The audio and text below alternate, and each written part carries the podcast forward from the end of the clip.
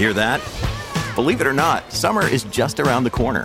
Luckily, Armor All, America's most trusted auto appearance brand, has what your car needs to get that perfect summer shine. Plus, now through May 31st, we'll give you $5 for every 20 you spend on Armor All products.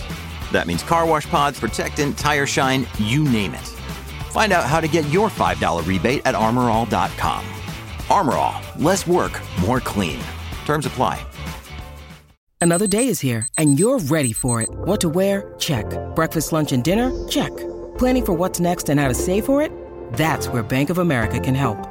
For your financial to-dos, Bank of America has experts ready to help get you closer to your goals. Get started at one of our local financial centers or 24-7 in our mobile banking app. Find a location near you at bankofamerica.com slash talk to us. What would you like the power to do? Mobile banking requires downloading the app and is only available for select devices. Message and data rates may apply. Bank of America and a member FDIC. When you need mealtime inspiration, it's worth shopping Kroger, where you'll find over 30,000 mouthwatering choices that excite your inner foodie. And no matter what tasty choice you make, you'll enjoy our everyday low prices, plus extra ways to save, like digital coupons worth over $600 each week. You can also save up to $1 off per gallon at the pump with fuel points. More savings and more inspiring flavors make shopping Kroger worth it every time. Kroger, fresh for everyone. Fuel restrictions apply. Well, that was a bit of a race, wasn't it? Give me your race rating out of 10 and one word. Nothing more. Uh, gonna start with you, Matt. I'm going to give it a 9.5 out of 10, and the word is going to be prodigious. Okay, I like it. Um, Dan, the Bottas fan. Well, I'm going to give that a seven. and I'm going to say rewarding. I will explain why, but rewarding is my one word. Callum. I'm giving it a 9 out of 10. And my one word review is apocalyptic. the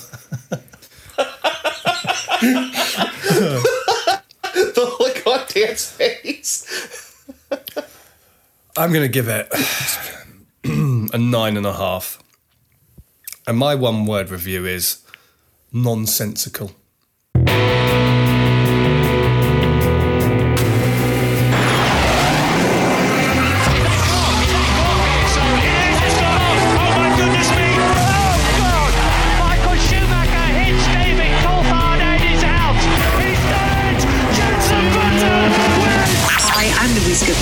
Listening to the fantastic Cut to the Race podcast. Hello, my name is Bernd Mayländer, and you're listening to the Formula Nerds podcast. Hi, I'm Rosanna Tennant, and you are listening to the incredible Cut to the Race podcast. Hi, I'm Jordan King, and you're listening to the Formula Nerds podcast.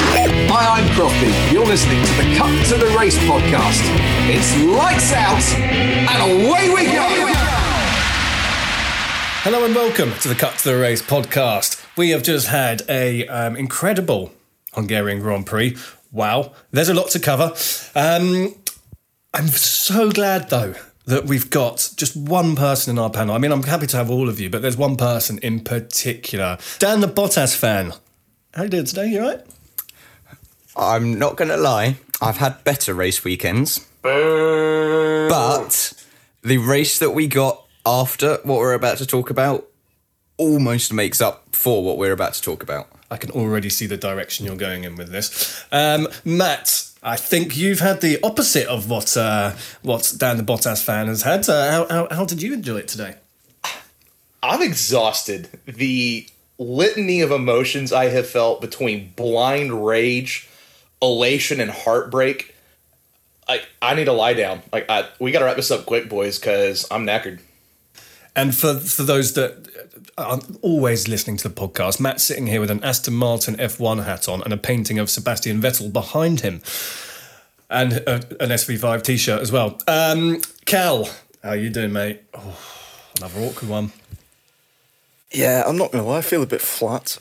But you know what? Good race. I'm looking forward to discussing the, all of it with uh, two friends and Dan.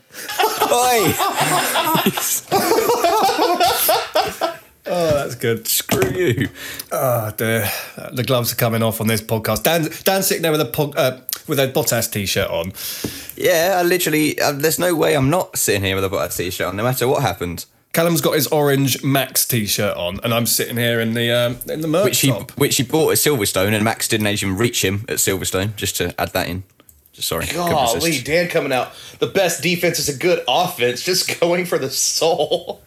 Well, the, for Bottas, you know, you just give away the position to someone else. You know, at Silverstone, you, you could could argue it anyway. Great team player. Great team player. Got to be good at something. So um, we have just had the Hungarian Grand Prix. Um, we knew, guys, that this wasn't going to be just a standard Grand Prix after what we had in Silverstone, the, the aftermath of that. Um, it was all really the debate of who's going to hit who. Is it Lewis into Max, Max into Lewis? Who's going to give up? But actually, it didn't end up that way, did it? So um, let's let's cover qualifying first. So um, Cal, I'm going to hand it over to you just to talk through what went on um, yesterday, Saturday in qualifying. Um, qualifying was a bit of a shock to me, actually. I mean, the, the Mercedes looked pretty quick. I mean, obviously Q2 we saw Max go what seven tenths clear, but then Q3 he he was nowhere. I think he finished four tenths off off Lewis. Bottas was a surprise P2. Um, Carlos going out in Q1 as well. There, there was a few sort of, you know, shock results in, in qualifying, but I think that didn't really matter, did it, when it came to race day? If, if we're completely honest, qualifying may as well have just been a reverse sprint race. Yeah, we may as well have not bothered, really. I mean, um, one thing I did want to pick up on was, you know, you've mentioned Max was a little bit down on pace, but he then changed his engine. And still to this moment, guys, someone needs to explain to me how he changed his engine after qualifying and didn't get a grid penalty. How did that work? So it came out that he had fractures in the engine mounting points on the car. We all know that once you're into parc fermé conditions, you're you're stuck. Whatever you have on the car, they literally changed everything: the engine, the MGUH, the MGUK, the exhaust, the turbo, the entire powertrain side of the car. And the only thing I have seen on it is that they literally wrote a letter to the FIA like, "Hey, stuff's broken. We won't be able to run the race." And I guess there's some provision in the articles somewhere that I have not seen. You know, tip of the hat to the Red Bull team. I, I don't understand it. I mean, from what I understand, it was all above board. It was all following the regulations and stuff. I mean, it's not usual that you can change an engine without a penalty, but I'm guessing, I don't know this for sure, but I'm guessing it was a, a safety concern, and that's how they've got around it. Um, that that is the only way for me that I could see the FIA sort of letting them do it without a penalty. Other than that, God knows. And if we're brutally honest, guys, it was probably quite nice timing that, you know, just after qualifying, put a fresh engine in it for the next day, you know. There's probably a little bit of gameplay there, but as you said, Cal, um, FIA allowed it, so it was what it was. Shocked me, um, but hey ho, it didn't even make any difference. So, um, are we ready to talk about the race yet?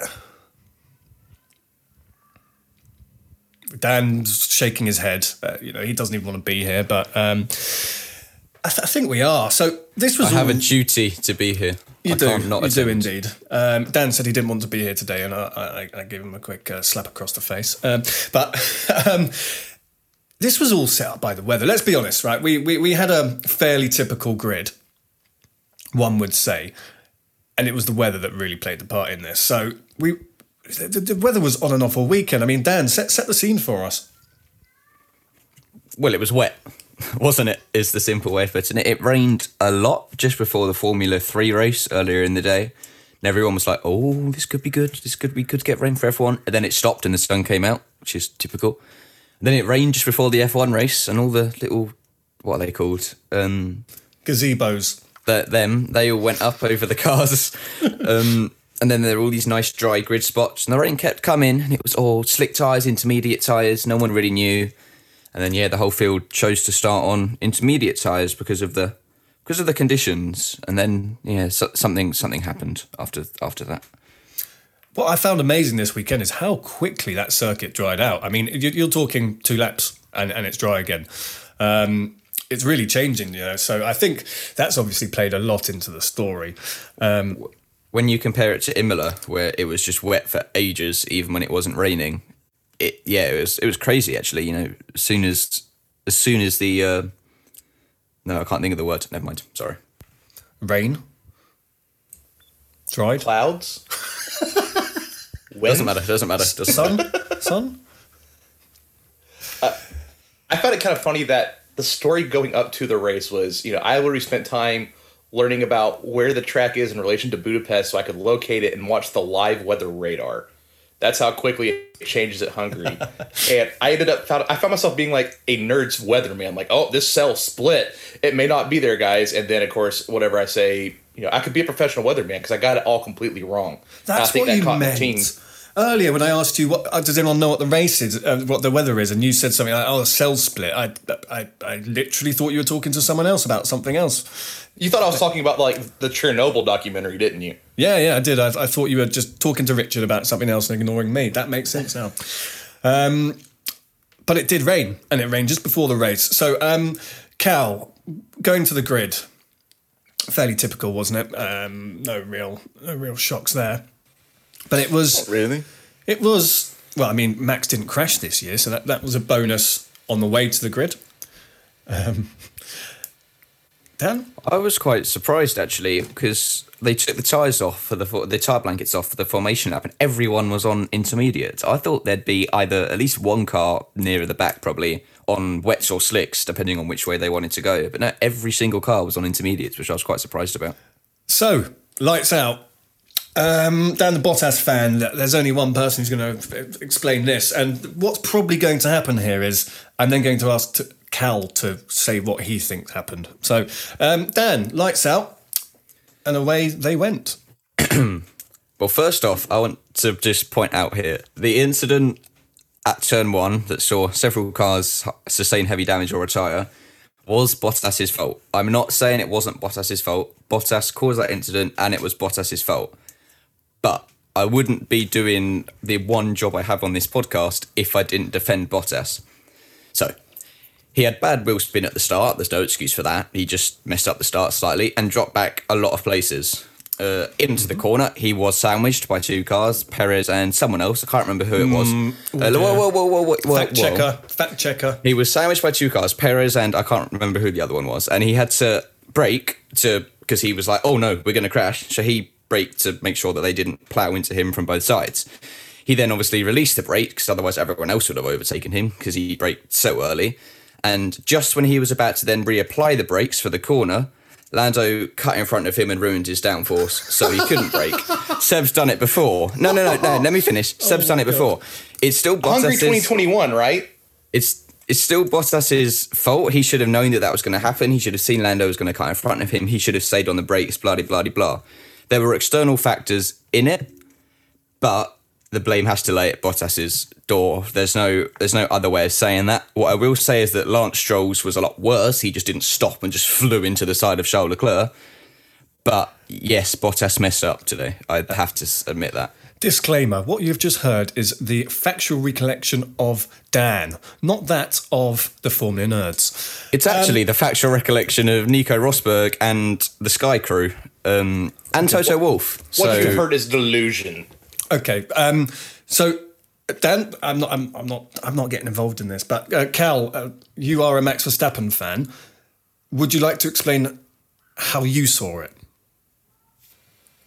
Dan's taking his. I can taste the salt. really I can taste the salt from here. I think this is really interesting because this is it's amazing how two people can well one person can see such a different thing to the rest of us but uh, cal how did you, First off, obviously, we, we all knew it was Lewis versus Max into turn one. Lewis did brilliantly, got the perfect start, couldn't have asked any more of Lewis. Max got a very good start. Wasn't fast enough, but he got a good start. Bottas, as Dan said, wheels spun on the start again through his own doing. Um, yeah, Bottas obviously wheel spun at the start. Again, his fault, his doing. Lando was coming on his right hand side up against the wall.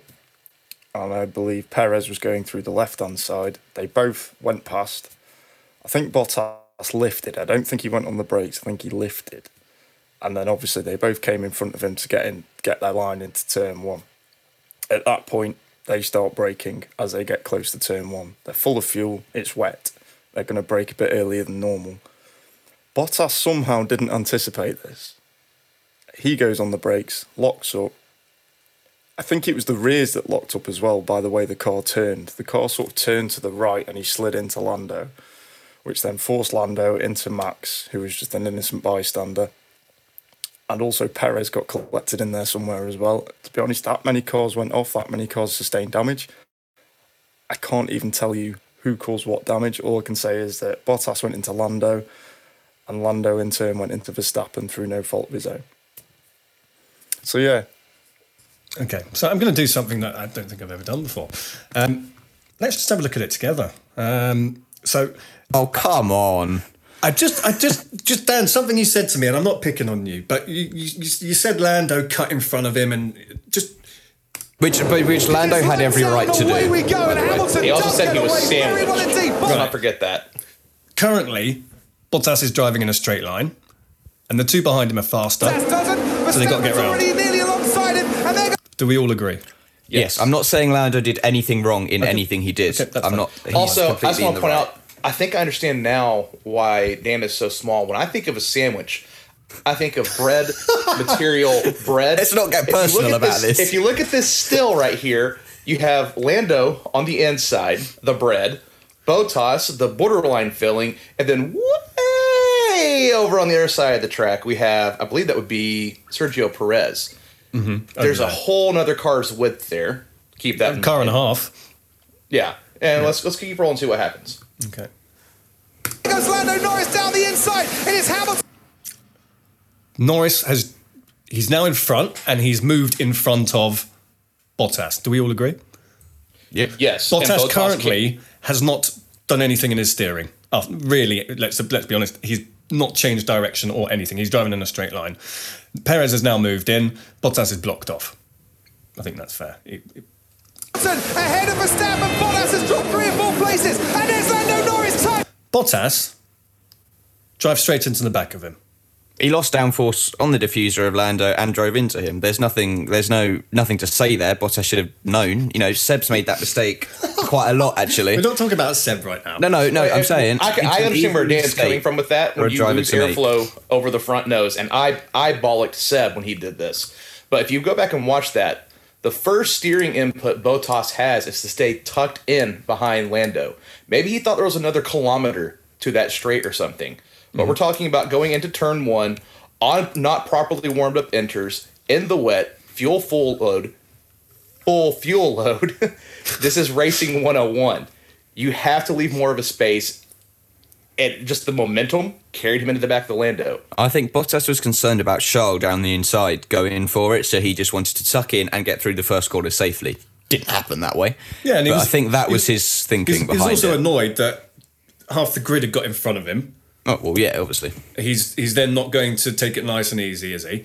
Bottas has dropped three or four places. And What surprises me here is that it's Lance Stroll just, just does exactly the same thing. Stroll's is worse because he Stroll's doesn't. is worse. He doesn't have Says- anyone in front of him. Says the man wearing the Aston Martin merchandise. I just would like to point out where you actually see Bottas's wing dip at this. If you look at the current still you have, Charles Leclerc's rear tires, even with the 25 meter board, they are most likely braking at around 30 to 32 meters at this point in the race.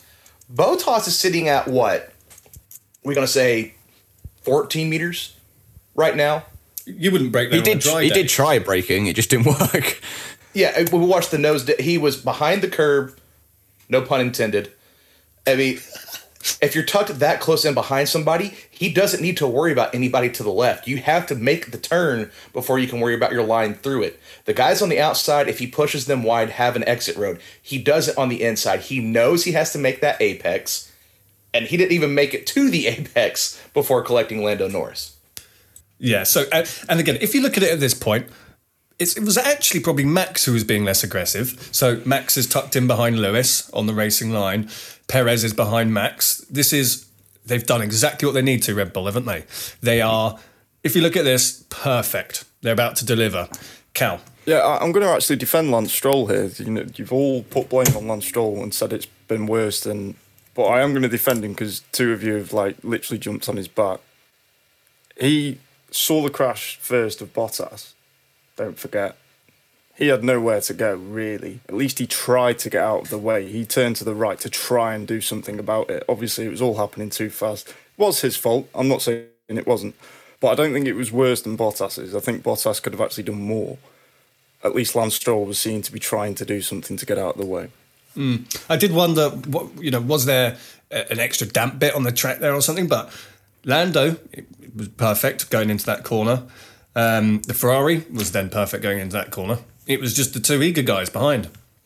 Um, Can you play the Lan- the clip so we see Lance's things? I just want to Well, remind. no, no, no. Sorry, Dan. We're, we're just getting to the best part here. Um, so at this still that I'm looking at, um, Bottas is in contact with Norris. You've got uh, Hamilton, Verstappen, Perez, oblivious. They are exactly doing what they need to And do. there's Lando Norris touched and into each other goes Valtteri Bottas and Sergio Perez, and that's the Alfa Romeo and Alfa Tauri getting caught up. you, you couldn't have done that if you tried. You just couldn't have. Um, obviously, no one is saying, or no one with any brain cells is saying that uh, Bottas did this on purpose. It was ten pin bowling. It, it, it exactly was that. And then obviously the, the chaos followed behind. But this destroyed how many people's race? Three, four?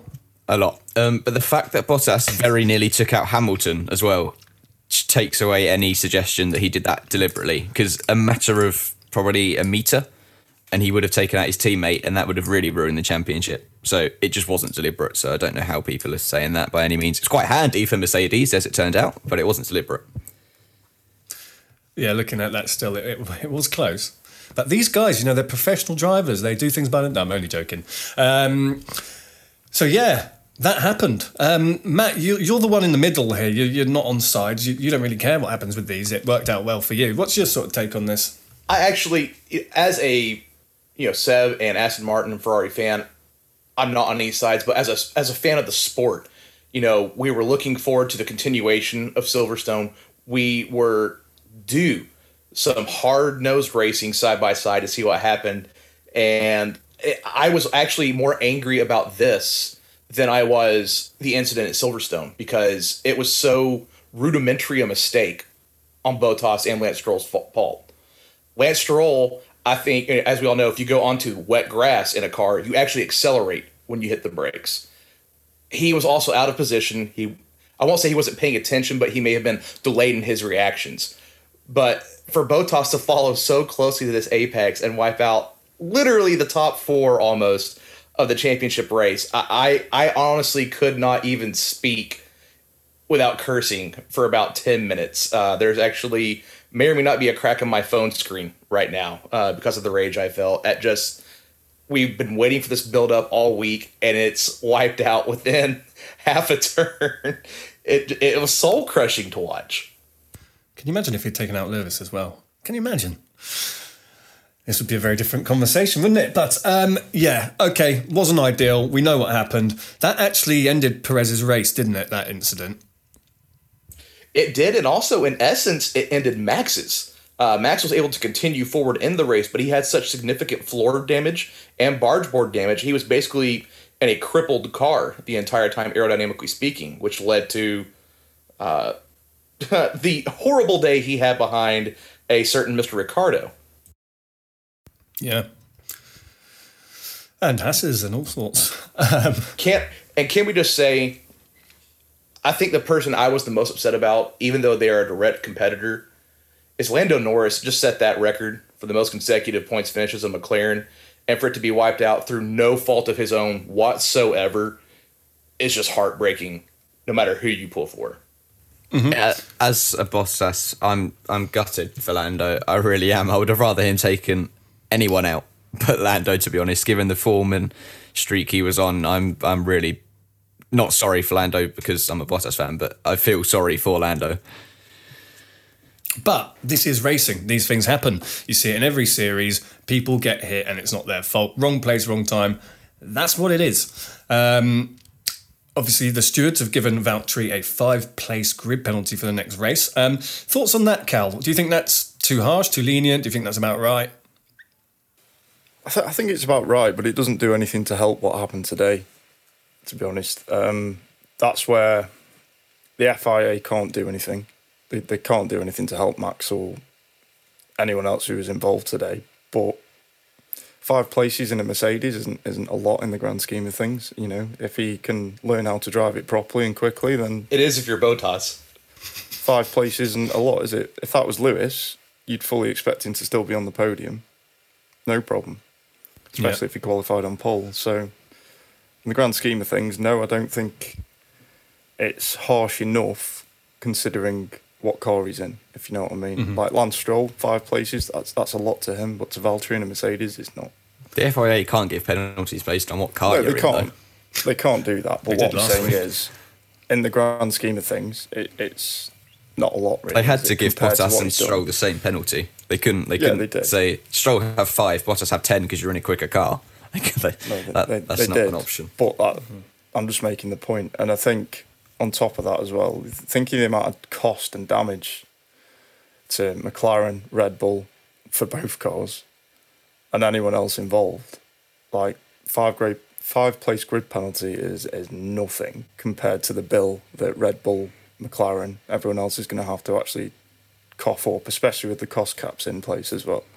Christian made that point in the uh, post-race interviews on Sky. Mm, Uh, Karen- Karen, Simon, sorry. Sorry, sorry, Karen. Uh, Simon was like, "Are you going to accept Toto's apology?" Because Toto apologised, you know, live on Sky in the interview before. And Christian went, "Is he going to pay the bill?"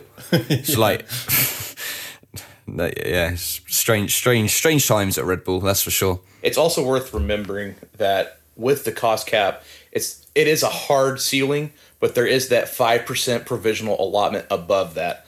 I think Red Bull is going to learn very, very quickly this year, if this continues, how to navigate the appeal for that. It's literally once you hit 100% of the cost cap, you go to FIA Daddy May I. And at this point, I think the FIA are going to have to allow them to rebuild because we're looking at a whole new floor, barge boards, and God knows on just Max's car. And Max's car finished the race. We don't even know the extent of the damage on Checo. So, uh, yeah, Toto needs to send a gift basket filled with some dollar bills right now. I think. Mm. Well, he, he, uh, Horner did indicate it might be a new power unit, didn't he, for uh, Perez? Um, I think ob- it was almost it, it. It will be. I don't think it's. It might be. I think it's. It will Mm. be. So Mm. yeah, that will be a penalty at Spa as well for Perez. What one reflection I will have on Karen Horner, um, his interview after the race was I actually thought he wasn't as bitter and awful as I expected him to be. Um, I don't think that went very well for him last time he, he, he played that game. I don't think it, it made him many friends. I don't think the the fans liked that approach. This week he was very much, this is racing. That happened. We all know whose fault it is. We'll move on. Um, why why has he changed his attitude so much? What, what do you make on that? because he has Helmut Marko. We all make jokes about when you hit a certain age in life, you stop having a filter, you stop caring what other people think about you. Helmut Marko has been living there for about 10 years. He has the authority within the F1 world, and he just has the I don't give a dang approach that if something is wrong or something doesn't go his way, he will let it be known. So now Christian Horner received a massive backlash all across social media last week. And he was kind of like, ooh, this is good for brand image get him Helmut and Helmut has been out there advocating for his drivers in a way that only Helmut Marko can Yeah, and to be honest, I think the, the, the whole Christian Horner saga has, has been blown out of proportion massively on social media. Like, there's a lot of memes and stuff going around. There's a lot of hate for Christian, and to be honest with you, I think Toto Wolff would be exactly the same if the roles were reversed. Exactly the same. All it is is he's fighting for the team. Any little thing he can claw back, he's going to try and do it, and I don't blame him. Like, Forgetting I'm a Red Bull Red Bull fan here, I don't blame him at all. Toto would be doing exactly the same thing if he thought uh, he could get Verstappen uh, a grid place penalty for the next race. He would 100% try it, 100%, and no one can argue that. I don't think Mercedes would go to the lengths of getting De Vries or Vandoorne to recreate a lap of Silverstone if didn't they, Verstappen had crashed didn't they fly Hamilton. Albon over for over a hundred grand for a day on track to um, recreate that? He Did missed that? the uh, the like sort of prepare day for his DTM weekend as well, just to do that. You- You've got you've got to like anything they can do to help prove their point. They're going to try and do it. And again, you say Toto wouldn't do it. I think he would, 100%. He would. Just to try and claw back at it. This is the closest title fight they've had for years, and they want to win it more than anything. They would do anything to try and claw something back at Red Bull, as Red Bull have done to Mercedes. I reckon we'll find out. The scenario will come. hundred Let's not also forget that the lap that Alex Albon completed in, in the Red Bull car was not a proprietary test just to recreate that lap. It was a pre-scheduled event, if I remember correctly. So it was almost a while we've got him here, while we've got the car, let's see what sticks. I mean, you, miss 100% of the shots you don't take. Wayne Gretzky, Michael Scott, and now Christian Horner. I mean, it could have been enough to possibly dissuade a steward and you know get the bang for your buck. If you can already have the driver on track and gain some points back or inflict damage on your enemies, which is what they are, they're enemies, they're rivals in the championship fight. You do that. Yeah, and, and I agree. I think Mercedes would do the same thing. I'm just not. I'm not convinced they would do it quite in the manner in the in the heat of the moment that that Christian did. And anyway, we, we know about this. We know what happened. My point on this was, I think he was a lot more calm and collected today, and and I liked that. He didn't fly off the handles, and that could be because he knew his driver wasn't injured. You know, there's less uh, emotional ties to that. Um, what what do you think, uh, Dan? Um, not so much on Christian Horner's reaction. I just wanted to say before I forgot, really, that some people on uh, Twitter just need to calm down a little bit because some of the names that Bottas has been called and some of the threats and abuse that he, I've seen him receive, and you know, I'm I'm no huge person on Twitter by any means. It's ridiculous. I've seen people calling out that someone needs to go and execute the guy. There's there's all sorts because of this number of first lap collisions that he's had. And this is the first time he's retired on the first lap in his career. So everyone that's saying every race he presents a massive danger to others, maybe think before you start typing all these things on the internet. Everyone's got an opinion. Cal, what's yours? Couldn't agree more. I think that What, that he should be executed?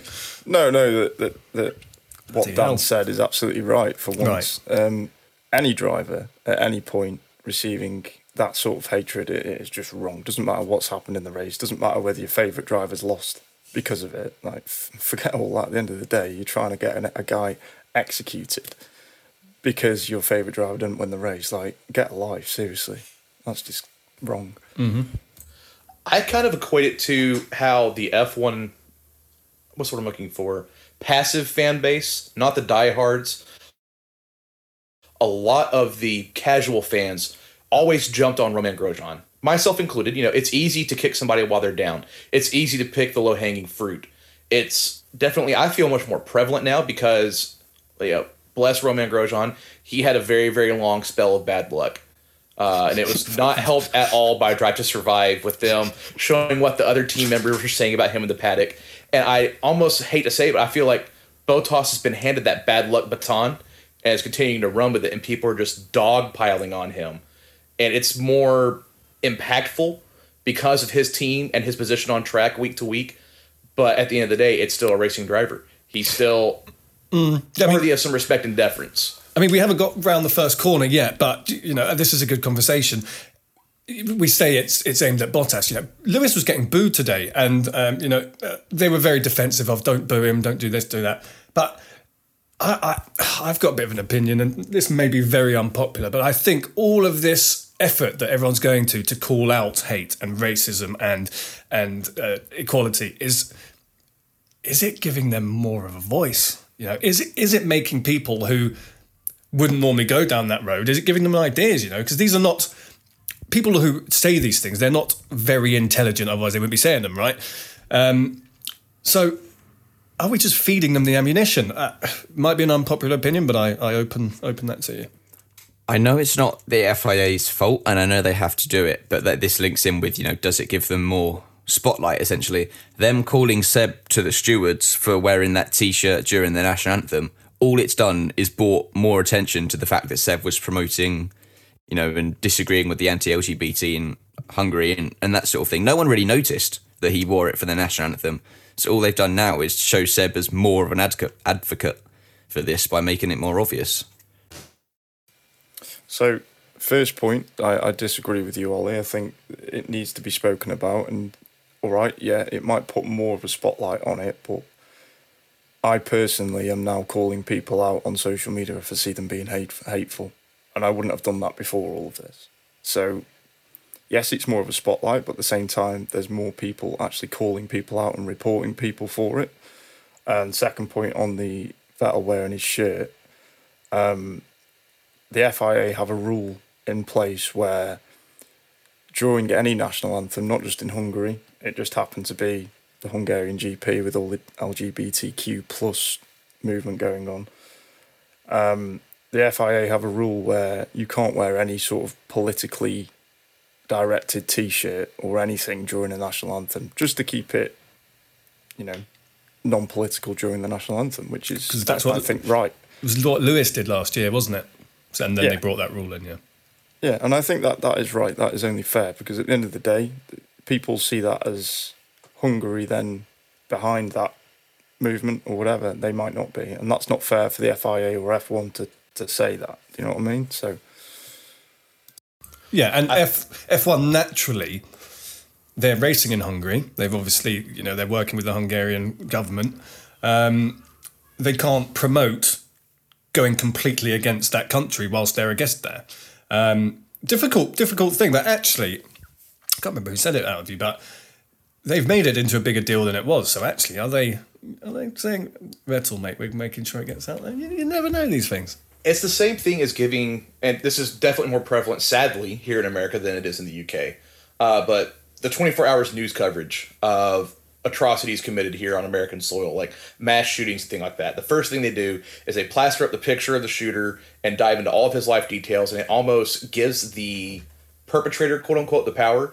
Uh, so the same way, and not saying that Seb is in any way a perpetrator. I applaud his efforts. There's a time or place, and he's using his platform. We love him for that. Uh, but in the same breath, if you're allowed to elevate the voice of dissent that Seb's putting out, there's going to be an escalation in response to that.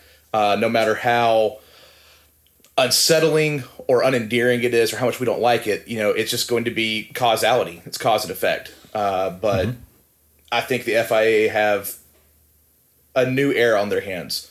Drivers of today aren't spending all of their time in the paddock promoting their products. They're not doing all the magazine photo shoots every single chance they get. They are now voices. They are influencers. They're trying to influence policy. And there's a right time and place for that, but we have to look at it through that lens. hmm And Seb knew that he wasn't going to be allowed to do this. And let's be honest, someone in his team allowed him to do that. You know, he's got people surrounding him all the time. Someone let that happen. And Seb's obviously now been called up, and he said he doesn't care. I can't remember his exact quote, but They he can knew find me if they happen. want to. Exactly. And I think his team are behind that. We obviously know Matt Bishop. We know what he stands for. Comms at um, Aston Martin F1 team. Bring it on, FIA, is what they're saying. Penalise us for doing the right thing. It's a worthy cause, and the cost is worth the offset in coverage they can get by having it somewhat a little bit more controversial a way of doing it. In the end, it only promotes the message and gets it out there even more. So that's literally just trying to figure out the cost of a PR campaign. And if anybody can do that, it's Matt Bishop. And keep doing what you're doing, Aston Martin. We as a sport, on the whole, the most of us love you for it. Yeah, yeah, no, it's, it's a really good point. So, um, should we should we go back to turning right on turn one? Turn two now, right? Well, we, the picture I'm looking at is still turn one, but we can move to turn two. I mean, they're they're pretty close to each other. Um, who, who, who wants to lead the way on this? You mentioned earlier that Max backed out of turn one, um, and then you know, so Lewis went into the lead ahead. I think that's because he knows that in Hungary it's just as good an opportunity to overtake in turn two or three as it is turn one. So he didn't want to risk it. He was like, right, I'm going to stay on the road. Didn't quite work, but right, I'm going to stay on the road and then try and get Lewis heading into turn one or three before Bottas came barreling in and just giving Lewis a a clean clean track ahead basically. And then you know everyone made their way round. Lots of people spun. I know Ricciardo spun. Uh, obviously lots of people out of the race. Leclerc spun at the next corner when after Stroll had gone into him at turn one. Um, debris everywhere and then obviously there was a red flag because there was so much debris and yeah all the cars came back into the pits I'm just looking now. Seven, uh, yeah, seven cars off off track um, at the end of turn one. They're all facing in different directions. It, it it it was it was exciting, but it was very sad that we lost the Red Bulls. I think we've covered that. It is what it is. Um, Bottas wasn't um, shying away from it. He went round, apologised, and as you said, Dan, you know I, I like to think I'm a fair person when I need to be. That's his first lap one collision of his career. Um, he's not known for playing dirty. if anything, he's far too nice and he's a bit of a pushover. And you know the fact that he did go around in the media pen afterwards when tensions were still high and apologised to every single driver that he'd taken out of the race says a lot as well. Because a lot of people would just go hide and run away from everything that's just happened. Bottas accepted the blame. He was like, "Right, I was in the wrong. I'm very sorry about that." I don't think any drivers actually accepted the apology, but the act of doing it says a lot about Bottas as well, which is good. So yeah, red flag uh, needed to be red flag. Back into the pits. Cal, what what happened here? Because the weather started to play into this again, didn't it? Yeah, it, obviously it was raining. We knew this at the start, and it continued to rain right up until the point where the, the, the cars actually went back out on track. Um, what I will say though as well is massive credit to the Red Bull mechanics because they had a lot of work to do on Verstappen's car, and I believe they even had to unbend some pipes so that the engine didn't un- overheat. So they did a fantastic job. Um, but yeah, back to the race. Um, back out onto the formation lap. Everyone was realizing it was dry. Hamilton and everyone else actually was was on the intermediate still, and yeah, Hamilton just didn't take the gamble, did he? He he decided to stay out. Everyone else went into the pits. It was absolutely chaos in the pits, and Hamilton was sat there on his own during lights out, which is probably something we'll never ever see again, which was utterly bizarre. He took, Go on, uh, Dan. he, he Go took, on, Dan. He took hashtag We Race As One a little bit too literally there. Just decided I'm the only one that's going to race. It confused Crofty as well. He was like, lights out and away we go for Lewis Hamilton only, and everyone else was just in the pits lining up. George Russell, George Russell, obviously all the cars were lined up in the pits. George Russell pulled out the pits in P2, and everyone was like, how the hell has he done that? Given that loads of drivers were ahead of him. Um, Williams' pit box is obviously right at the end of the pit lane, so all the drivers are in the fast lane queuing up, waiting for the green light. Russell just pulled out his box, overtook them all just as the green light went on went onto the track. Um, he had to give all the positions back, but yeah, it was a very opportunist move by Russell. It's quite quite amusing actually. It was. It was really cheeky. And so I, I thought you were allowed to overtake in the pit lane or anywhere out of that. So you're not, are you? That's why you had to give it back. I don't know because Russell said in an interview with Sky, I think, that you can overtake in the pit lane, and he just kind of went for it. He said he knew what he was doing, maybe wasn't allowed, but he just said screw it and did it anyway. I think you, you can overtake in the pit lane. It, obviously, there is a, a thick white line though, so there's not really room to overtake. And I think in the manner that he did it, um, wasn't fair. The cars were obviously parked up because after lights go out, they have to wait for Hamilton to pass, so it's safe. And then a green light comes on at the end of the pit lane. He was overtaking cars that were parked up and sat still. That's where the FIA deemed it unfair. But you can overtake in the pit lane, yeah. He overtook Latifi, which I must. I would have loved to be in uh, Latifi's team radio at the time where he's just seen his teammate zoom past him and out onto the track. I bet he would have been fuming. But I think that brings up a very interesting point as to why Lewis Hamilton did what he did. Lewis Hamilton knows the rules. He knows that those guys have to wait for the car that's on the grid to pass before they can come out of the pit lane. I think it was always going to be an eventuality that Lewis Hamilton was going to have to pit no matter what the circumstances were on the track. But he may have thought that there was enough pace in that car that he could offset that lap or excuse me, that 20 second pit stop time to get in, get changed onto slicks, and then come back out ahead of the pack, and it just didn't happen. Uh, not that it was a bad strategy call. It, it's kind of cool to see him change it and do something different. But I think they just got that one. I won't even say wrong. They were just unfortunate on that playing out today. Mm. So Toto said, he said, we did exactly the right thing, wouldn't have changed it knowing what we know now. Um, this is where I keep getting a bit confused. If Hamilton had boxed, right, everyone else would have stayed out. I think Hamilton was doomed by His being main the competitors, first car. I mean by that, sorry. Yeah, he was a bit doomed by being the first car.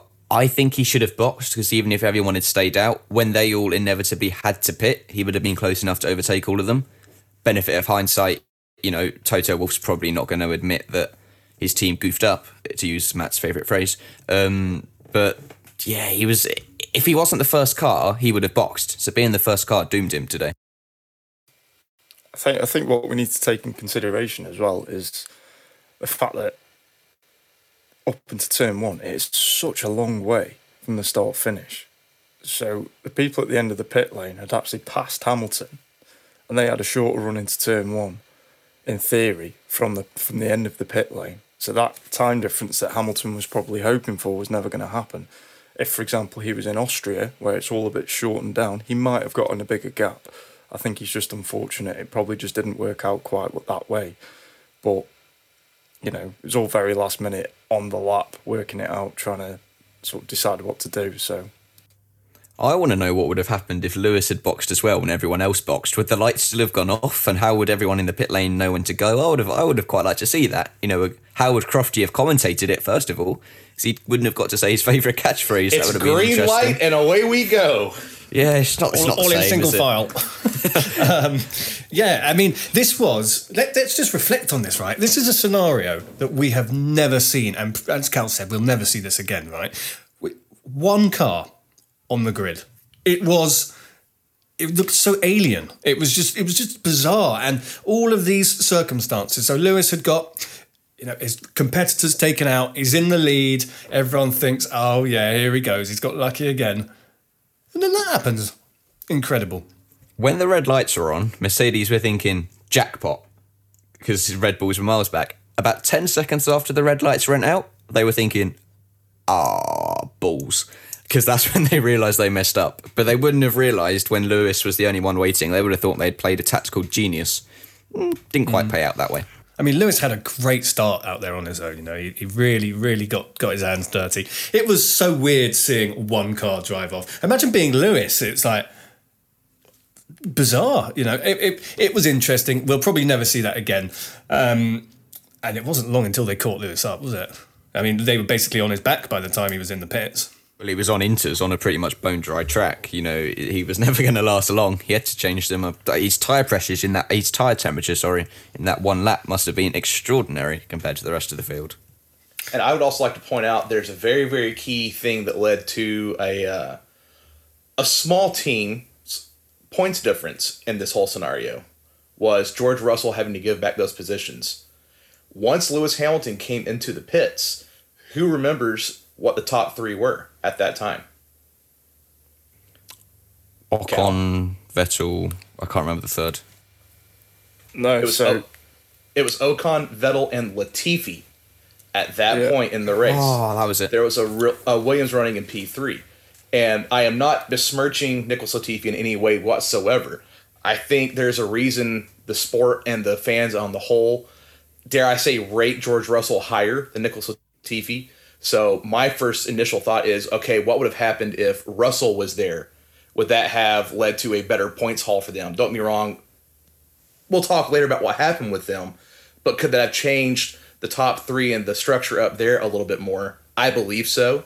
Uh, but I mean, come on. When's the last time we we've all been screaming about a Williams in points finishing positions? There was a Williams in a podium position for a while today. That's just how out of hand this race got with everything and the differences in strategy. Uh, and George and his punch, as I. I don't think it would have changed the end result. I think it just would have been George was where Latifi finished and Latifi was where George finished. I think that's the only difference given the car they're in. But it was blimmin' good to see the Williams up there again. I loved it. Yeah, it was. So, you know, at this point, we've got Hamilton in last, but that's only 14th, right? So it's not last, last in my head. This is this is achievable. I'll be honest with you guys. I thought, yeah, that he'll probably finish around there.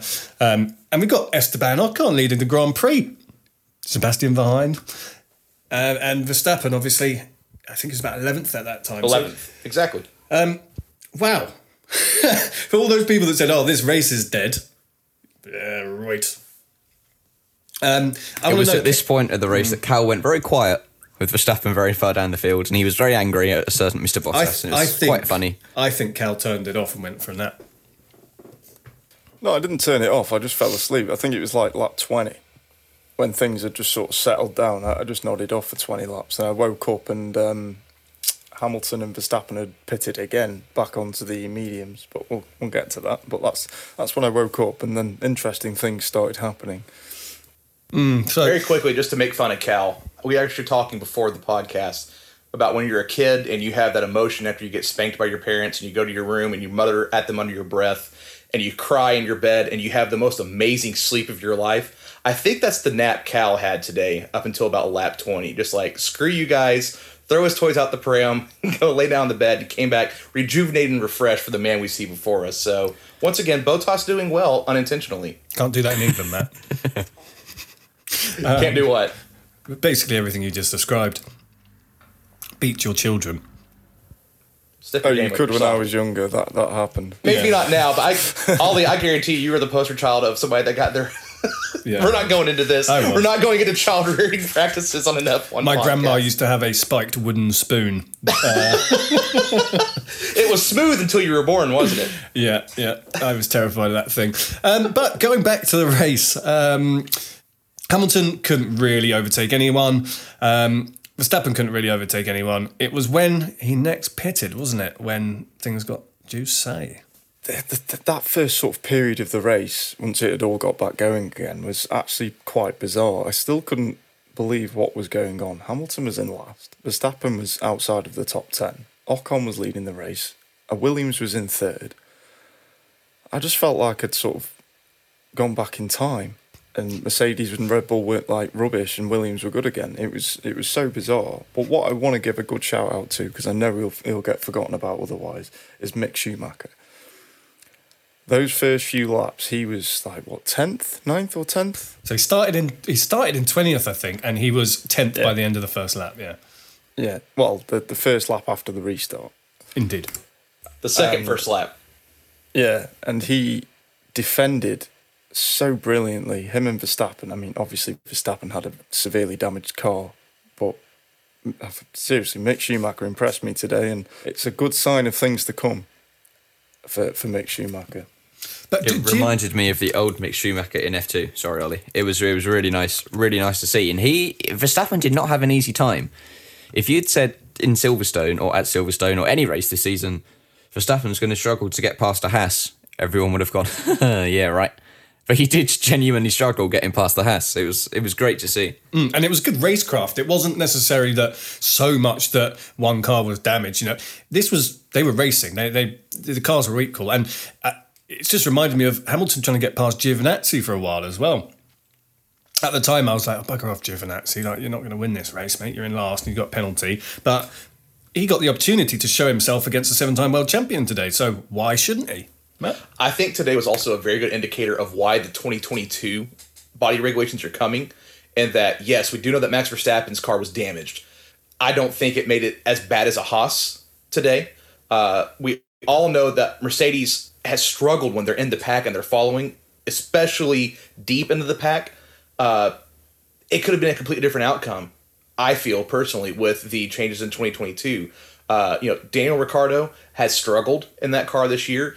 He kept Max Verstappen behind until the end, and I'm not. I don't want to knock Max Verstappen. I'm not going to knock Nino Ricciardo. I think it's just inherently part of the deal you have with the overheating in a car's wake, the turbulent air in the outwash. It was it was weird to see you know, Giovinazzi holding up a seven-time world champion, Mick Schumacher, a great little racer, holding up Max Verstappen. It, I didn't plan on that, and it was kind of fun to watch. It was a mix-up. I do think it's quite important to remember though that Verstappen was missing quite a large chunk of car, and an even larger chunk of car was broken. So he wasn't performing at peak Red Bull performance. Doesn't take away from what Mick Schumacher or Antonio Giovinazzi did by any means, or Giovinazzi was on Hamilton. But yeah, Verstappen, didn't have every tool at his disposal that he normally has. Absolutely, and it's what do you guys think of the circuit? I mean, they always say yeah, there's no overtaking any of this, but it's still an exciting circuit. There is overtaking in certain places, but you you have it's not easy, and that's where you see good racing. What do you reckon, Cal? So I think that this circuit is um, it's it's great for a qualifying lap. It's great for a car to fly around on its own. It's a challenging circuit, but in terms of overtaking, it, it's near on impossible. There's like two places to overtake, three if you it ballsy enough to go into turn four. Other than that, the whole circuit is just like Monaco, and you, you're just following each other. You you can't overtake anywhere, and that's a shame because the actual layout of the circuit and the the flow of it, I'm I'm a big fan of. But maybe the 2022 cars being a little bit smaller and more agile with overtaking, it, it might become a a, a more uh, prominent circuit on the calendar. Well, we Formula Three proved that you can have a proper scrap there. Um, Matt, what do you think? I was about to say I watched some of the Porsche Super Cup race as well, and it was awesome. I would love to see something like BTCC at the Hungaroring because we always talk about you know Silverstone has some great racing, but these cars are massive compared to the cars of the time when some of these tracks were constructed. I think 2022 is a step in the right direction. It may not be the be all end all. It's not going to be back in the 1950s all over again, but uh, they got to just tone it down a little bit in a little bit smaller car, or maybe even change the track a little bit to accommodate the new dimension of race car we're running today. Yeah, absolutely. I, I agree. I, I'm I'm really hoping that we can see the sort of the F F2 F3 scraps in F1 next year. Um, this really was sort of the end for Max, as you, as you, as as you've said. He couldn't get past Danny. He pretty much stuck where he was. Um, it wasn't his day. Um, Lewis Hamilton, however, just I'm not I'm not sure how he did it. You know, it's just place after place, and then tactic, and then place, and it it almost feels a bit ridiculous sometimes, doesn't it? How does this man do it? Dan the Bottas fan? What man are we on about? uh, sir. Um, well, because he's Lewis Hamilton, isn't he? he's just. It's no other way of saying it. it. It is ridiculous. Like you're, you're seeing every driver struggling out there, and then somehow he's just able to work his way through. And yeah, okay, I enjoyed it today because we actually saw real scraps, and you know the the scrap with Alonso was beautiful to watch. Was that the best racing of 2021 so far? For Lewis Possibly. Hamilton, yeah. It's up there. Yeah. I, I mean, I am not a huge Alonso fan, but my God, we've gotten the time machine, went back to 2007 there, guys. That was amazing. And there's a reason we'll talk about later in the uh, podcast here. He secured that win for Ocon because it took Lewis Hamilton about what five laps. That's the reason he was so far on the podium. Alonso gave that man everything he had in that wily old cat's bag of tricks, and Lewis Hamilton earned it. Tip of the hat to him. But you, come on, to hold up Lewis Hamilton on a charge like that for seven laps, it was beautiful. Yeah, and I think Lewis Hamilton needs races like this every now and then to be, you know, backs against the wall, got to dig out a result to prove that why he's a seven-time world champion. Because a lot of people just think, oh, he's in the fastest car, and he just sort of runs off into the distance season after season. But you know, that that's not the case. He does have the skill, he does have the racecraft, and he, he certainly has the desire after seven world championships to go and compete and go from 14th to third. Uh, I think he had a fantastic race today, and I think he proved why he is up there with the greatest of all time, if not the greatest of all time. Yeah, and, and you know, Fernando's a two time world champion. These guys were teammates. Fernando knows exactly what Lewis is thinking. And they weren't messing around, were they? I mean, they, they were millimeters. I think they touched at one point, you know, going into turn four, they're going 180 miles an hour. Lewis realistically should have just gone, all right, mate, okay, I, I, I see what you're at. I need these points. Nah, Lewis wasn't going to take that. And it was lap after lap finding a different line. Like that's the old Lewis. Um, not just who just turns up behind, flicks a DRS switch and goes past. Like that's boring. We saw some real racing today. I, I really enjoyed it. And like you said, Matt, it was Fernando Alonso who won that race for Ocon. I think Lewis loves these battles as well, though. You know, he said before he doesn't like just being 20 seconds clear of the field and cruising to victory. He'd much rather fight with every morsel in his body for that victory. And I think it's moments like this where he has realised, yes, I want to try these new closer racing regulations. Let's extend my contract because I love the wheel to wheel racing. That's why I'm a racing driver. I'm not a racing driver to just cruise around to victory every week. I am not a golf fan at all, but I equate Lewis Hamilton for the last couple of years as like the guy trying to play an entire round of golf with nothing but a four wood just to give himself a little bit of a challenge to feel alive. And not only is he is he good enough to make that happen, he's almost like that a robot that you cannot pull the same move on twice. He learns every time, which is why it's infuriating as a Seb fan to watch him just spank everybody week in week out because he earns it. Uh, but that was the closest thing to you know the vintage Hamilton, where he he was actually challenged today. Period. There's a he hadn't been in so long. He got on that podium like a man depleted because he was scraping the bottom of the barrel, even the bottom of the fuel tank with some of the cars. Mm. It was Well- wonderful. Yeah, I mean, you say, you say that. Uh, We, we, we were watching, we were obviously watching uh, Hamilton, and was he going to take that last pit stop or not, and then go on the hunt? And I thought, thought to myself, I thought, bloody hell, I'm knackered. I would hate now to have to. Imagine being him. You've done this race so far, all this drama's happened, and then you've got to go on the attack of your life um, towards the end of it. You know, it, it, it's relentless, and you. you it, I think Lewis is getting a bit old now. He, he's panted for the last two races, hasn't he? He's had to lean over and all sorts. Um, but I like that. I like seeing the human side, not the robotic side.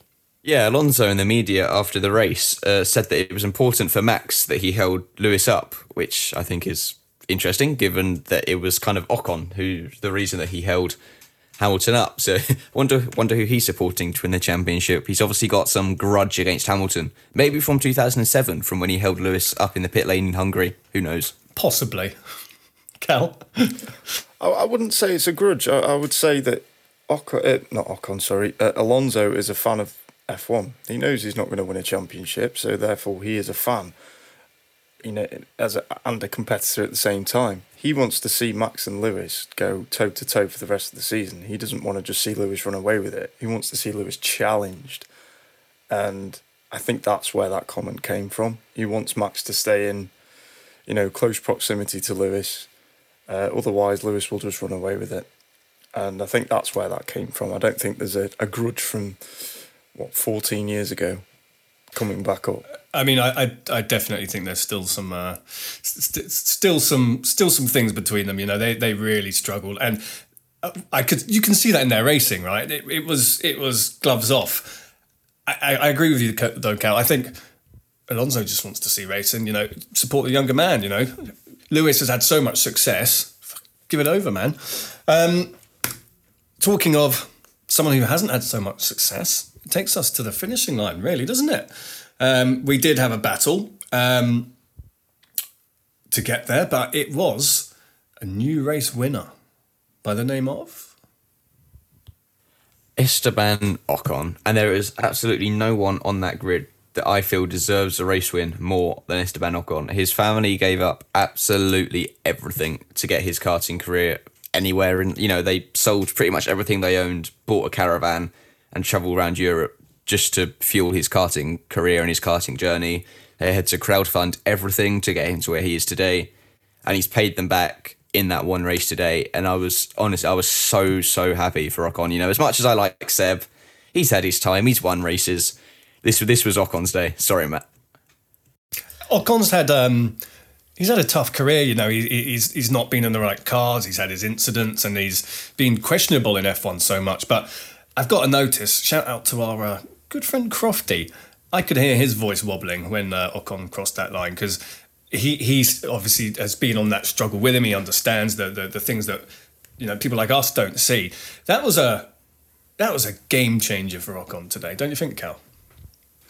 Hundred percent, hundred percent. That that will give him the belief. He now believes he can go and win a race. All right, circumstances led to it, but he still had to fend off a full time world champion for seventy laps. Well, sixty-eight laps. Like he did well today, and he he deserved the win. There's no doubt about it. And I think touching on Crofty, when I first heard that when he crossed the line, I thought to myself, this is going to be a moment that F1 fans will relive for years to come. That piece of commentary will become iconic. It it was brilliant, and I don't think there was any better man to sort of see Ocon cross the line in the commentary box either. Well, that and it's a statement win. You know, yes, I am a Seb fan. That should come as no surprise to anybody by this point listens to the podcast. But he was unflappable today. Seb had his one chance and tried to do it with a pit stop. It didn't happen. And literally the entire race, Esteban saw the same car behind him after the second restart. And he did not put freaking tire wrong the entire time. Uh, he was actually talking in the uh, interviews after the race. He had a couple of times where a tire would start to lock up and under rotate, And, you know, he was on a knife edge the entire time. He maintained his calm and he got it done. And it's it's the feel good story, the surprise result, and the uplifting moment that the sport has needed. It- you can't knock it in any way, shape, or form.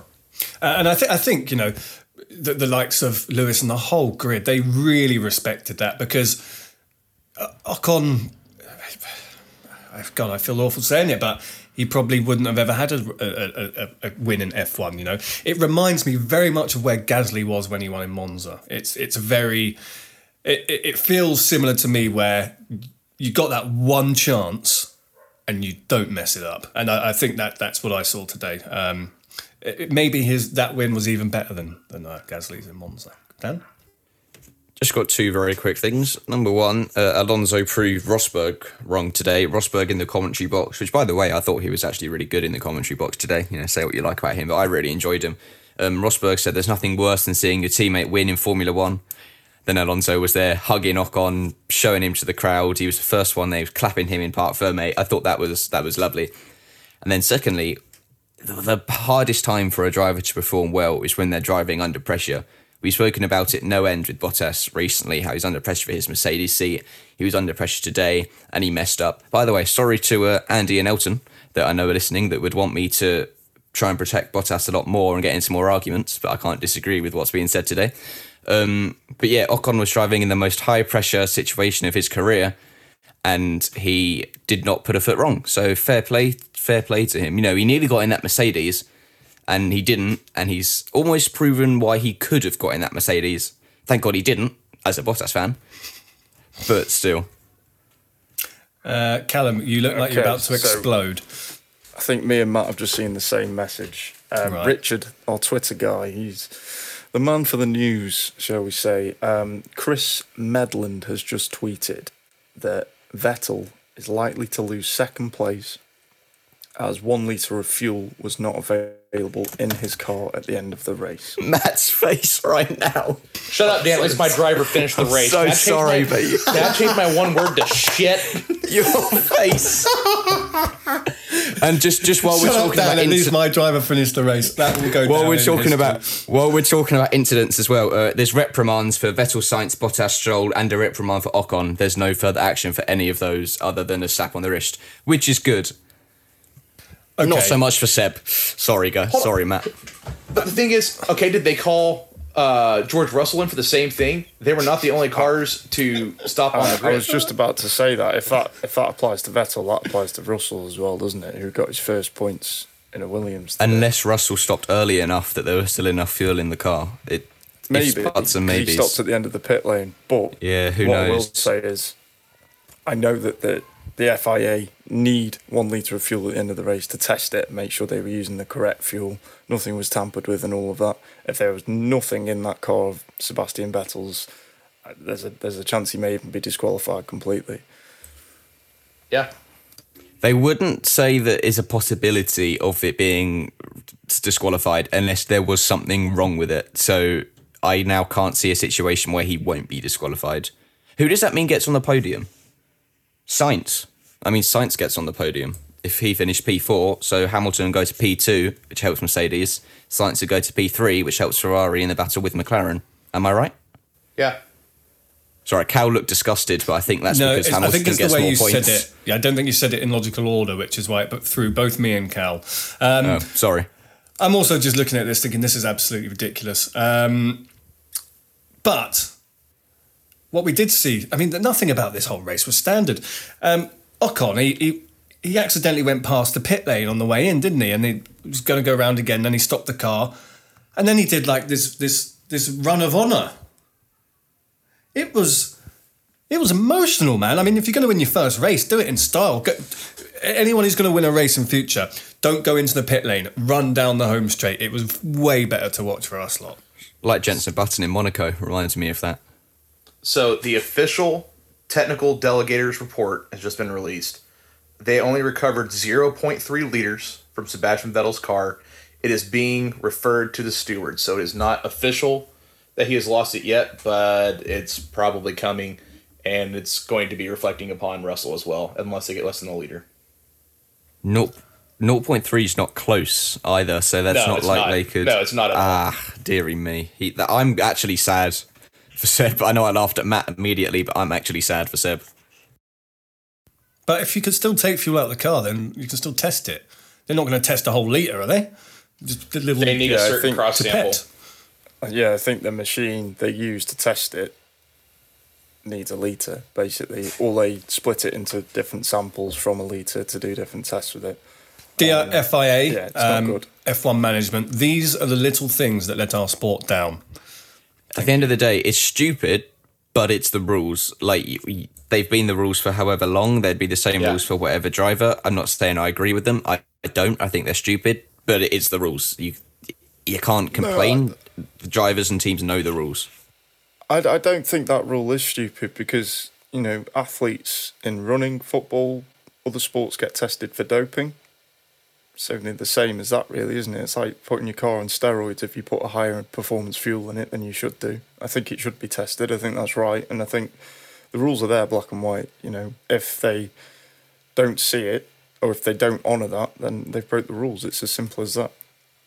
God, as we're recording, it's all happening. Um, Hamilton has um, gone into the doctors. He is feeling unwell, um, dizzy, and fatigued. He is uh, being seen to by a doctor at the moment. I think that's I think that's a little old. I'm pretty sure he's free from the doctors now because he's been to the press conference. But yeah, I think he was just dehydrated, and he said he thinks he's suffering the effects of long COVID. One thing I, I, I haven't mentioned is that video of George Russell having a, a few tears or so. That hit hard, man. Like uh, a few people who don't like him at the minute, but wow, what do you reckon? What, what did you think of seeing that, Cal?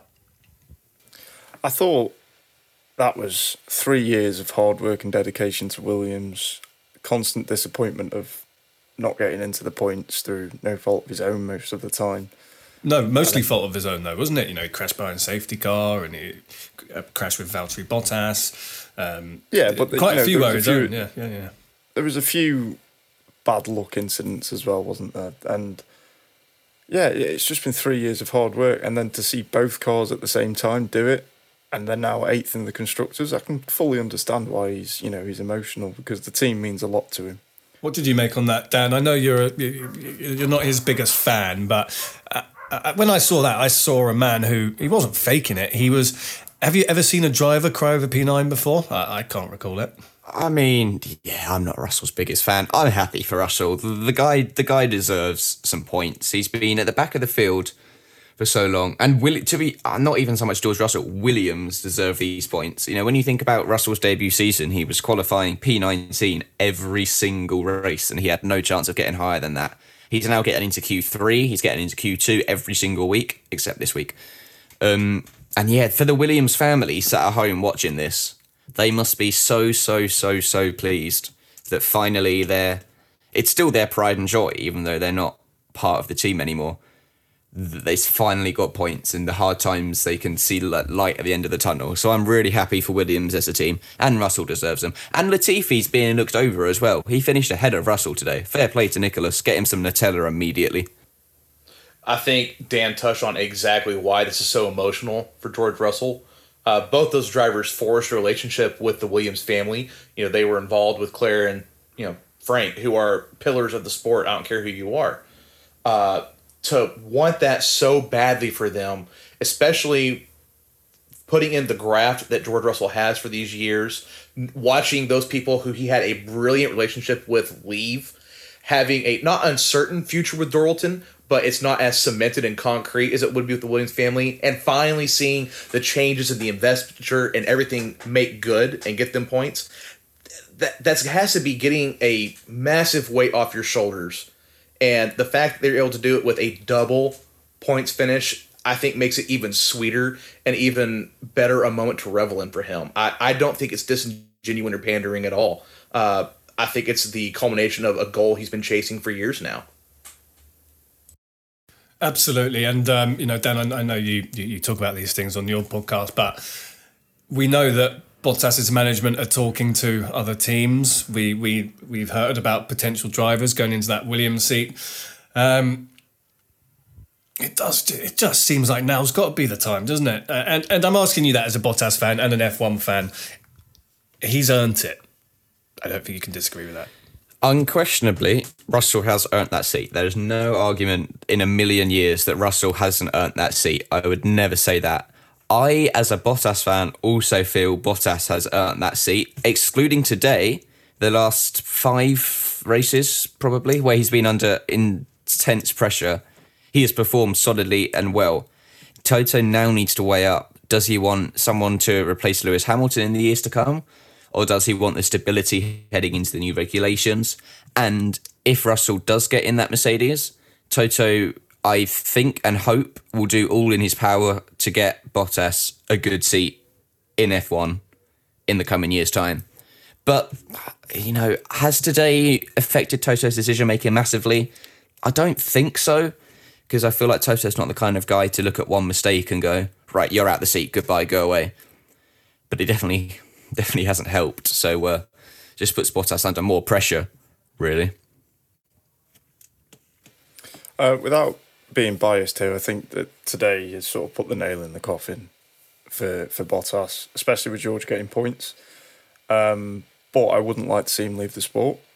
I think he could do a job for an Alfa Romeo or Williams or someone like that. I think what Mercedes will be looking at now is is like Dan said the successor for uh, Lewis Hamilton, and I think they need that crossover. They need them to be in the team at the same time, so Lewis can sort of, you know, sort of show them the ropes in a sense of how that team works, who to go to, what what for, all the behind the scenes stuff that Lewis does. They will want that from George or whoever replaces uh, Valtteri and that is what it'll be. George will just become Lewis's apprentice.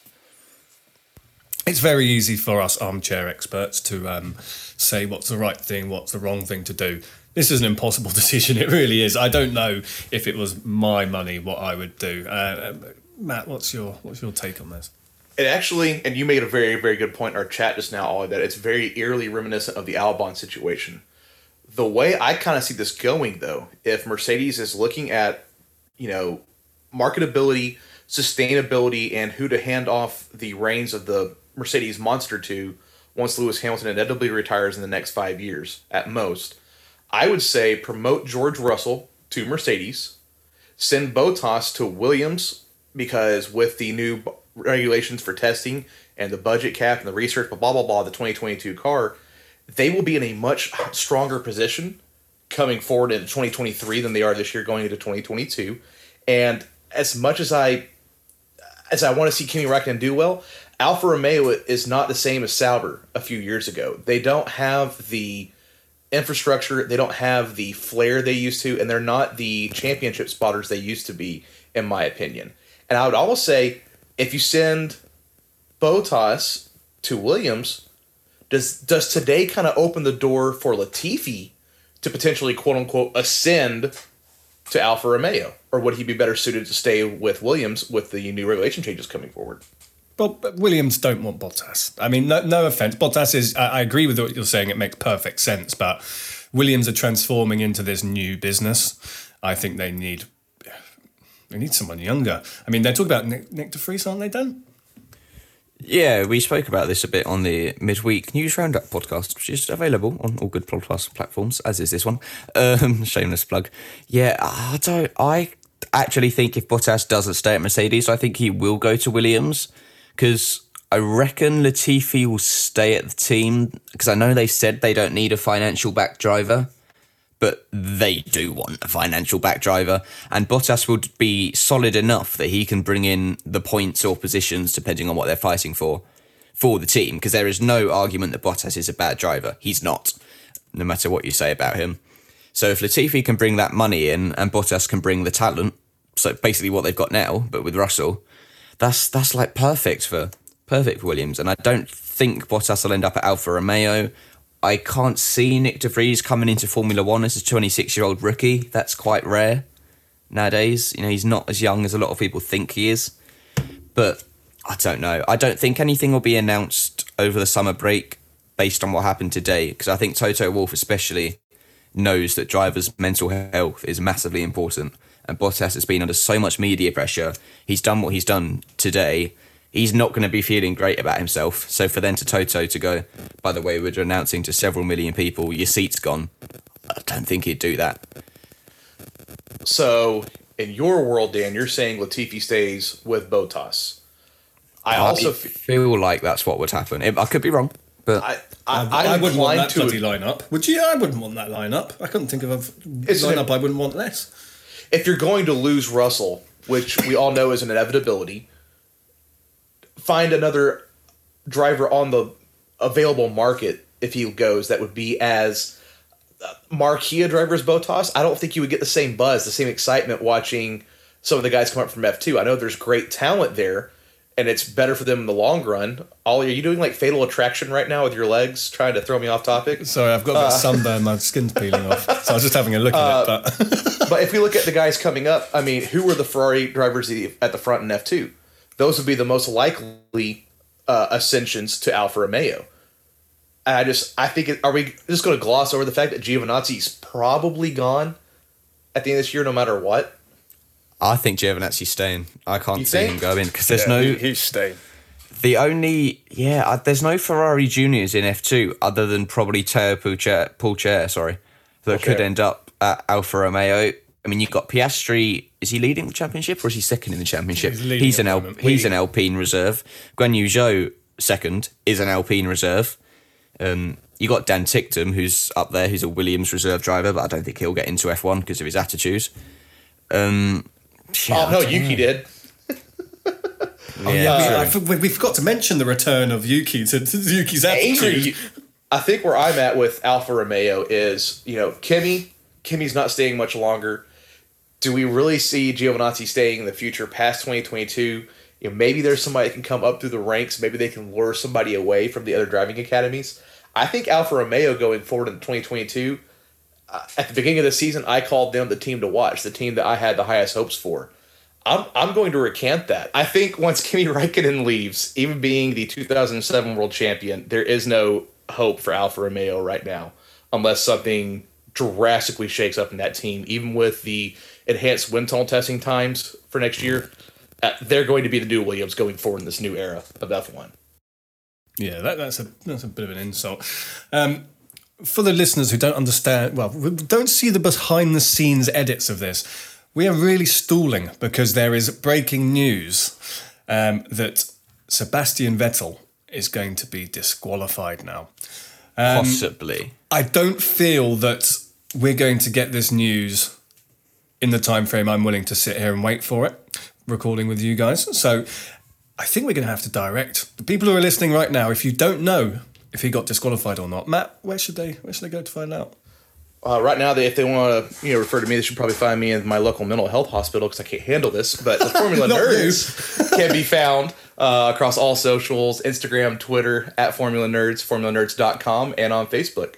So when you listen to this in the in the future, that's where you'll find the result of was Vettel disqualified? Was he not? Um, guys, we've already done our race reviews. What we haven't done is our drivers of the day. I feel this is going to be quite a, a spicy one. Um, uh, who shall I start with? I'm going to go with uh, Matt because I think it's going to be predictable. It is not going to be predictable at all. My driver of the day, the vote that I cast was Fernando Alonso. Uh, watching him tangle with Lewis Hamilton, playing the ultimate team game, Valtteri Bottas, actually holding somebody up and racing. You should try it sometime. Uh, cementing Esteban Ocon's win today, and honestly, just seeing a return to form, forcing me to eat some crow about the the wily old fox coming out to play. Uh, brilliant drive from him. Driver of the day, Fernando Alonso, no doubt. Mm-hmm. Okay. Um, I I support your message. Um, not my driver of the day, though. Dan, who's yours? Your driver of the day? And if you say Bottas, I'm going to eject you from this right now. Esteban Ocon. I like the guy anyway. He drove a fault, he drove a faultless race. His background and story is incredible. I'm so so happy for him today. I really am. Okay. Um, Callum, driver of the day. Nicholas Latifi. What the? F- He. I rate that. I rate Yeah. that. He was he was fantastic today. Didn't put a foot wrong. Finished in front of George Russell, which very rarely happens, and he was running for P three for a considerable considerable amount of time. And yeah, I couldn't follow Most him of today. your- I think he was Nap even. what? You broke Most up. of your nap he was running in P3.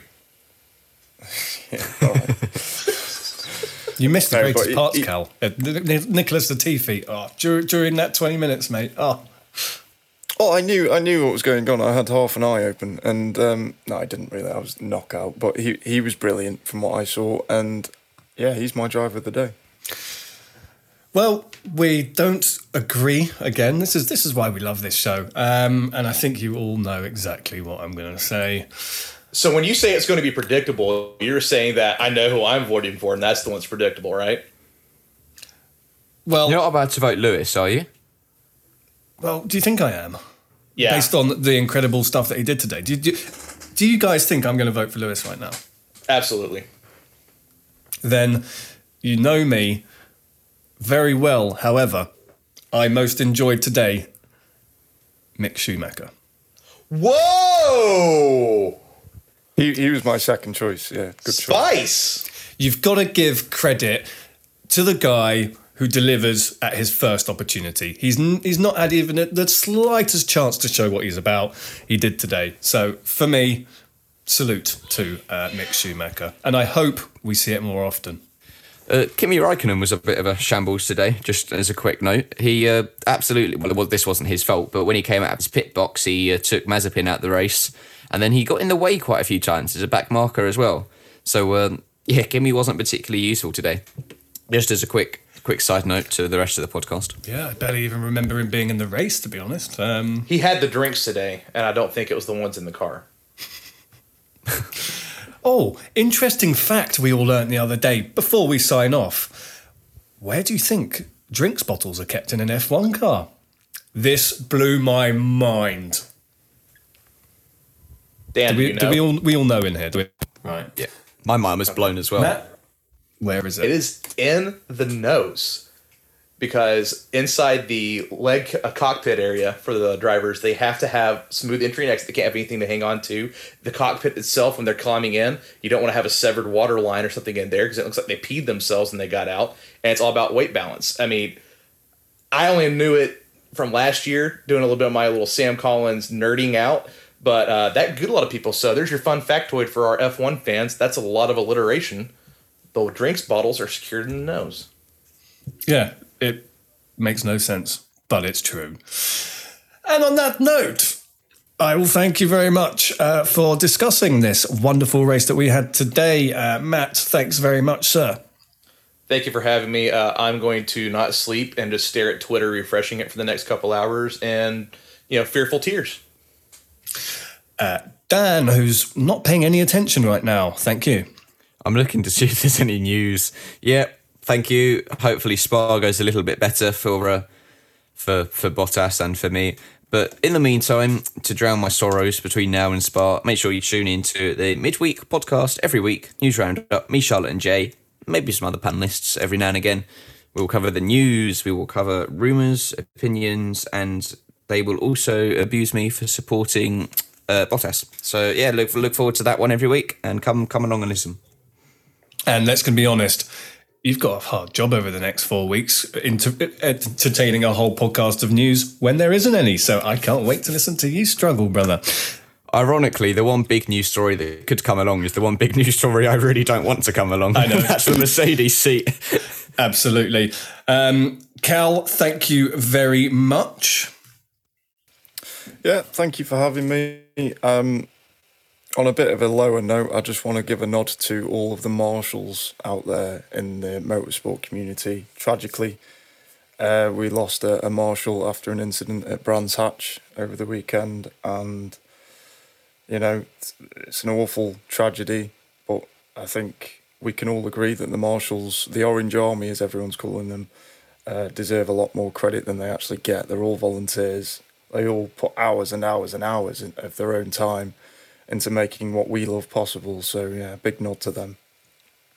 Absolutely. It, it, it was a tragedy. Let's just hope that it, it's put the spotlight on what these people actually do. You know, no one thinks about the, the risk to them, but it, it's, it's, as we've seen, very, very true. So all of our team wish the very best to their family. And of course, there was another shocking incident this weekend. Luckily, um, everyone walked away, but at Spa, um, truly shocking. I, I don't Google it, uh, even if you're half interested. It's not pretty.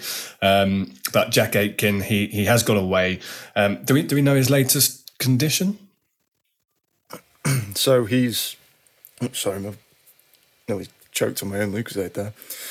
So Jack Aitken actually suffered some fractured vertebrae, I believe, and a broken collarbone. Um, he did put on Instagram or Twitter, one of the two, that he would be, you know, sort of flying home within the next week and recovering in the UK. So that's good to hear. Absolutely, and it, it was it, just to describe, it was a horror crash. Um, it was uh, it was those crashes where people don't walk away from. And um, I've actually followed Jack Aitken for so many years through his junior career. Um, and God, thank you to whoever's looking over him for for walking away from that. It's it's uh, it's it's very special. Um, Dan. And not just Jack Aitken, obviously every single driver involved in that crash. Um, wish all the best to. And the fact the fact that it's at the point now where he's broken his collarbone and fractured a vertebrae, and that is the best possible outcome that anyone could have wished for, shows how bad that crash could have been. And we are very, very lucky that today, that yesterday, sorry, wasn't worse than it was, and it was terrible anyway. Yeah, it does feel like we've had a couple of weeks of some really nasty crashes. Obviously, there was another one at Brands Hatch. Um, even Verstappen two weeks ago, you know, let's not play that down. That was a nasty crash. He got away from it. So I think we need to celebrate um, the steps that we, have made and reflect on uh, those that we need to take. But thank you very much for listening. We're going to be back next week with a special guest. She's in the W series. She's pretty cool. She's American and she's going to spend an hour with us talking all things racing. Matt, there's a smile on your face already. Oh, it's my girl, Sabré Cook. Uh, w Series phenom and probably the most promising American in motor racing, full stop, right now. Uh, I'm probably going to get in trouble with work, so I'm not going in, but I'm going to be there for that. Wicked. So be there. We will see you next week. Goodbye.